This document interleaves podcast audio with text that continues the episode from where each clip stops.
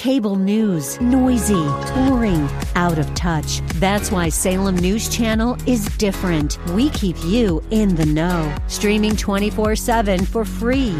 Home to the greatest collection of conservative voices like Dennis Prager, Jay Sekulow, Mike Gallagher, and more. Salem News Channel is unfiltered and unapologetic. Watch anytime, on any screen, at snc.tv and Local Now Channel 525. The fire of your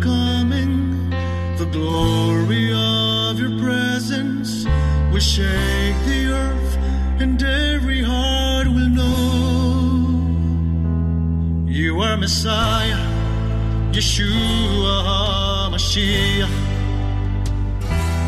Lion of Judah, the God of Israel. Defender of Zion. Shalom and welcome to Heart of Messiah radio broadcast. My name is Steve Weiler and I'm the lead rabbi of Shoresh David Messianic Synagogues. Currently, we're serving in Wesley Chapel, St. Pete, South Bay near Riverview, and Tampa. We welcome all visitors as we desire to see those who are Jewish and not Jewish worshiping together in unity. We're honored to serve the listening audience of AM 570 WTBN and 910 WTWD, Tampa Bay's Faith Talk. Shalom. Let us pray together. Avinu Malkenu, our Father and our King. We bless you, we thank you, and praise you in the name of Yeshua. We thank you, Lord, for how you work in our lives. And Lord, we, we just pray that after these elections, we will see unity. We will see people coming together and deciding to work together. We pray that people from both sides of the aisles will make overtures of unity. We pray that people will look for commonality, and then once again, we will be restored to the United States. So, Father, we pray for our elected officials. We pray for our media. Uh, we continue to uh, just pray for godly reactions uh, to the elections and and Lord, as as this next issue of the caravan from Central America and the people and immigration comes up, and Lord, we are putting it in your hands because I don't think people know how to deal with this. I don't know that we know the right way. And so we're asking for your wisdom upon our president and, and upon Congress and and upon judiciary and upon the people and the, the the people at the border, Lord, that we would see your way of doing things. And and it wouldn't be ours that it would be the right way because it's your your way. So lord we're we're looking for a special anointing for this issue and and for all issues. So uh, we thank you, we praise you, we honor you, and and we pray, Lord, that this uh, teaching today will will just continue to be a blessing to those who hear it. We thank you in the name of Yeshua. Amen. So last week we talked about prayer for our country, and uh, certainly you can hear that message and other messages uh, previously from uh, from our website, heartofmessiah.org. And uh, also remember that we are trying to send out some of our rabbis to speak at churches, and we'd love for you to get your pastor or someone who, of authority there to invite us so that we can uh, share some excellent messages having to do with Israel or sharing with Jewish people or God's appointed times. So uh, please email me at rabbi at heartofmessiah.org or call Karen at 813 831 5673. So, since we just had the election, I figured I'd start with some presidential wisdom. Uh, a few quotes from the past, just for the fun of it, right? So, Abraham Lincoln was quoted to say, nearly all men all men can stand adversity, but if you want to test a man's character, give him power. Ooh.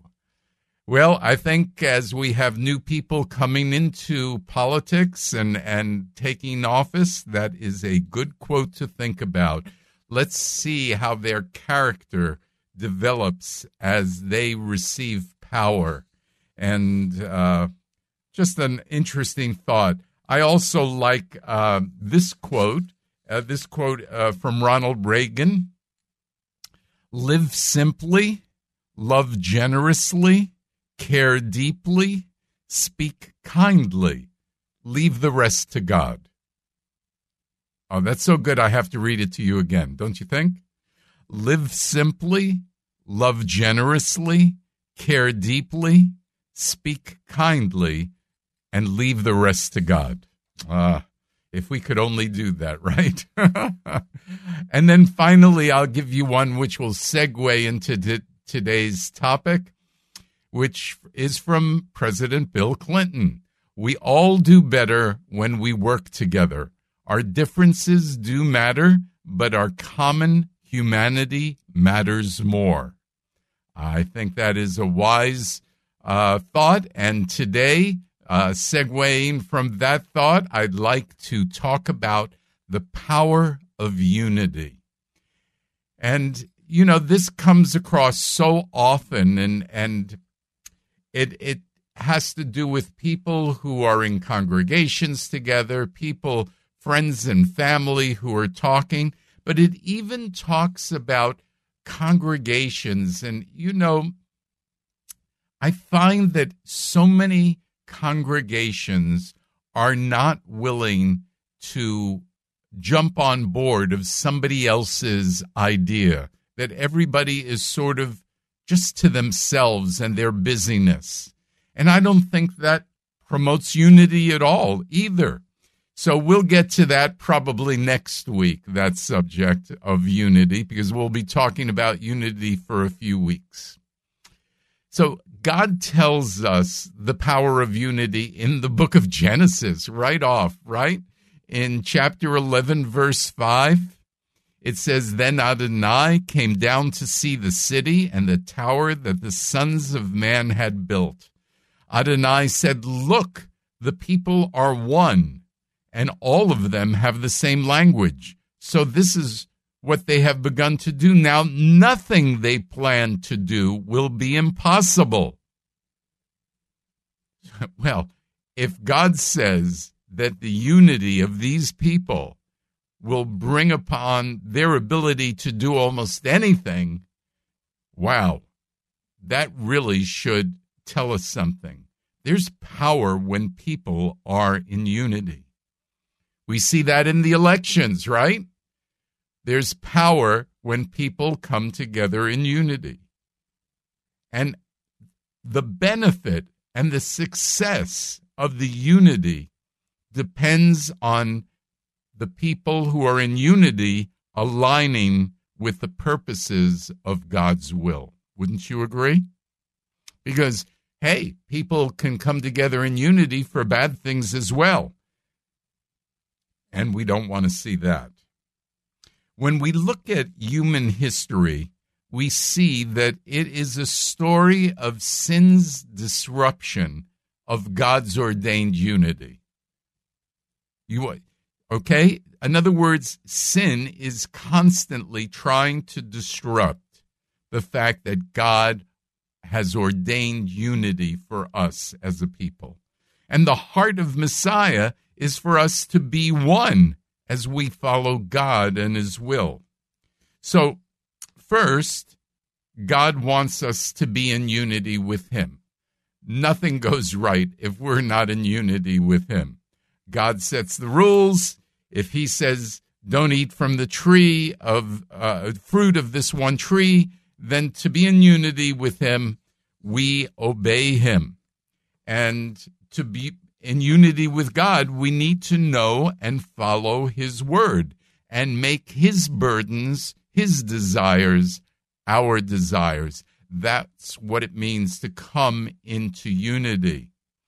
I love Psalm 133. It says it so beautifully.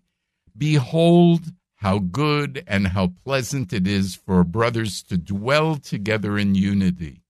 It is like the precious oil upon the head, coming down upon the beard, Aaron's beard, coming down on the collar of his robes. It's like the dew of Hermon, coming down upon the mountains of Zion. For there Adonai commanded the blessing, life forevermore. Unity is like the Holy Spirit just flowing over us. Isn't it wonderful when we go to a service and we sense the people are in unity and we sense the, the Spirit of God just flowing as we all dwell together in unity? What an amazing thing that is. And also, unity in these verses promises a blessing, and the blessing is life forever. And I believe that's because unity is important to God, and God promises this blessing of life forever because unity in God is a characteristic of sacrificial offering to God through Yeshua.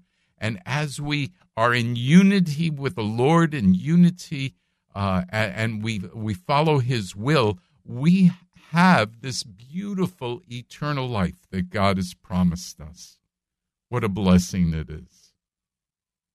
God also uses the Brit Hadashah, which is the new covenant, to motivate us to be uniform or unified with everybody around us, the people around us. We see this so much in John 17. It's it's such a great uh, scripture. It's Yeshua. He's praying to the Father and Yeshua says in verse 20, I pray not on behalf of these only, meaning my Jewish believers, but also for those who believe in me through their message. In other words, those who are coming after, that they all may be one. That's the heart of Messiah. Just as you, Father, are in me and I am in you, so also may they be one in us so the world may believe that you sent me. So the bottom line here is that when you and I are one, the world will see it and they will believe that the Father sent Yeshua. How important is this? And it goes on to say, the glory, this is Yeshua speaking to the Lord, the glory that you have given to me I have given to them, that they may be one just as we are one. I in them and you in me, that they may be perfected in unity, so that the world may know that you sent me and love them as you love me. So there we see it again. God's repeated it and repeated it and even says that we get we are perfected in unity why are we perfected in unity? Because when, when we love God and we love our neighbor, that means we're in unity with them. And that is, is uh, the whole law and the prophets are in those two ideas of loving God and loving our neighbor. And so we are perfected in unity. And then in verse 24, it says, Father, I also want those you have given me to be with me where I am, so that they may see my glory, the glory you gave me, for you loved me before the foundations of the world. Righteous Father, the world did not know you, but I knew you, and these knew that you sent me. I made your name uh, known to them and will continue to make it known so that the love with which you love me may be in them and I in them. That's an incredible statement, isn't it? That the love that is in Yeshua, his heart, Yeshua's heart, is that love would be in us. So, this is the heart of Messiah that we show love, which will bring unity. This is the heart of God. This should be our heart. Yeshua is seeking to motivate us to unity by letting us know that the salvation of the world is at stake. Should I repeat that? Yeshua is seeking to motivate us to unity by letting us know that the salvation of the world is at stake. Do we need a minute of silence to contemplate the immense importance of unity to God?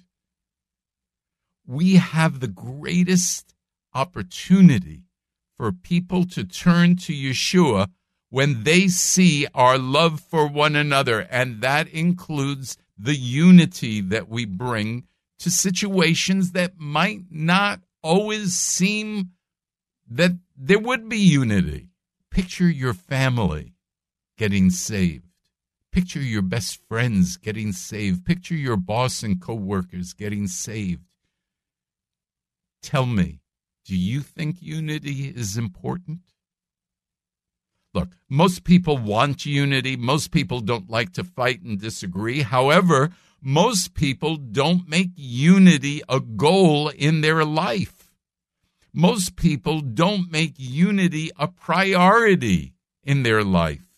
Most people allow unity to be derailed by something that seems more important at the time, some type of disagreement. Unity is the decision to come together, overlooking what we differ in, in order to accomplish something greater God's will. And I believe that unity is a decision. It's something that you have to desire and something you have to promote. We should be able to be in unity with all God's people. We should be able to be in unity with all the people in our congregation. Let us learn how to come into unity with them. Unity is the result, I believe, of a covenant to the Lord, where you say to him, As much as it depends on me, I will be in unity with your children. Covenant is a commitment that often requires sacrifice in order to keep it. We are used you know, oftentimes we, we know what a contract is, where we promise to do certain things, somebody else promises to do certain things, and, uh, you know, we, we make a contract, right? We have a marriage contract, we have business contracts, we have all sorts of contracts.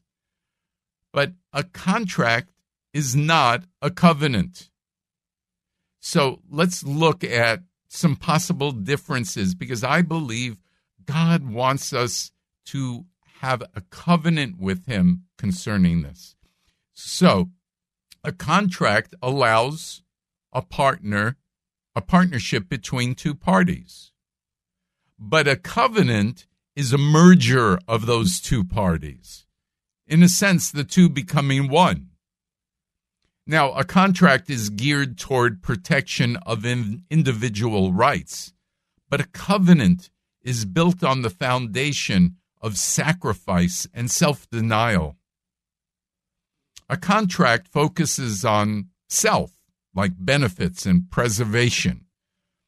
A covenant focuses on the life and protection of the other party. A contract does not require unity of heart, while a covenant seeks to be unified in heart and glorifies God's heart. Give it some thought. Unity is setting aside differences in order to accomplish something for God that only only can be done as one. We have to be one. So as an example, in Acts 1 14 and 15, it says, These all devoted themselves single mindedly to prayer. Would you say that was unity? Can you imagine 120 people in a room together, single mindedly devoting themselves to prayer? Men, women, relatives, friends, all devoting themselves. And we know that the Spirit was poured out after this. So we see once again God showing us the power of prayer and showing us the importance of being single minded or in unity. Right? Ephesians 4 1 is another great example. Therefore, I, a prisoner of the Lord, by the way, a prisoner of the Lord, urge you to walk in a manner worthy of the calling to which you were called, with complete humility and gentleness, with patience, putting up with one another in love, making every effort to keep the unity of the Ruach, the Spirit, in the bond of shalom. So I think one of the things that we have to learn about unity is we have to put up with one another in love. We have to have patience. We have to have humility and gentleness. And all of that comes into how to be unified. And it says, keep the unity of the Ruach. That means to me that if the Spirit of God is in you, then you have the power to develop unity because God is going to make you sacrificial through his spirit. And it says unity of the spirit in the bond of peace. So we see there is going to be peace in that unity. Unity brings peace. And then finally, Ephesians 4 4 says, There is one body and one Ruach or one spirit, just as you also were called in one hope of your calling one Lord, one faith, one immersion, one God and Father of all, who is over all and through all and in all. There is one body, and that body needs to be unified. Are you willing to be in unity with other believers? Are you willing to be in unity with the people in your congregation. Just close your eyes for a second and picture if you were in unity with them, what would that look like? Does it mean that you would have to have the same theological ideas on every issue? Is that your definition of unity? Because if it is, you're not going to be in unity with them. So, over the next couple weeks, we're going to get into this not only to say why it should be a desire of your heart to be in unity, but also how do you navigate these difficult issues and still be in unity? How do you not go into rebellion and be in unity? How do you not have to leave a congregation if they disagree with you on certain issues? And when is there time to maybe break that fellowship? But I really believe that this is a critical issue for you and I to keep in our hearts and minds so that we are truly doing God's will. And as I said before, people are going to come to know Yeshua as their Messiah because they're going to see us be able to develop unity. Well, unfortunately, that's all the time we have for today. But I would just mention again that we'd love to have you help us stay on the air with your uh, partnership financially, with your prayers financially, uh, and and with you know I love when people uh, email me uh, they email me questions or disagreements or whatever. Uh, I love that. And also, let me remind you that we love to speak in churches, so call us, would you please? Well, finally, let your heart's desire be to have a heart like the heart of Messiah. Let's pray. Abba, Father, teach us your ways so that our hearts would be hearts of flesh and not of stone. May our words and actions always reflect the heart of Messiah, so that everyone who meets us will know that Yeshua is our Messiah and King. You are Messiah, Yeshua HaMashiach, Lion of Judah, quero ver Israel. Oh,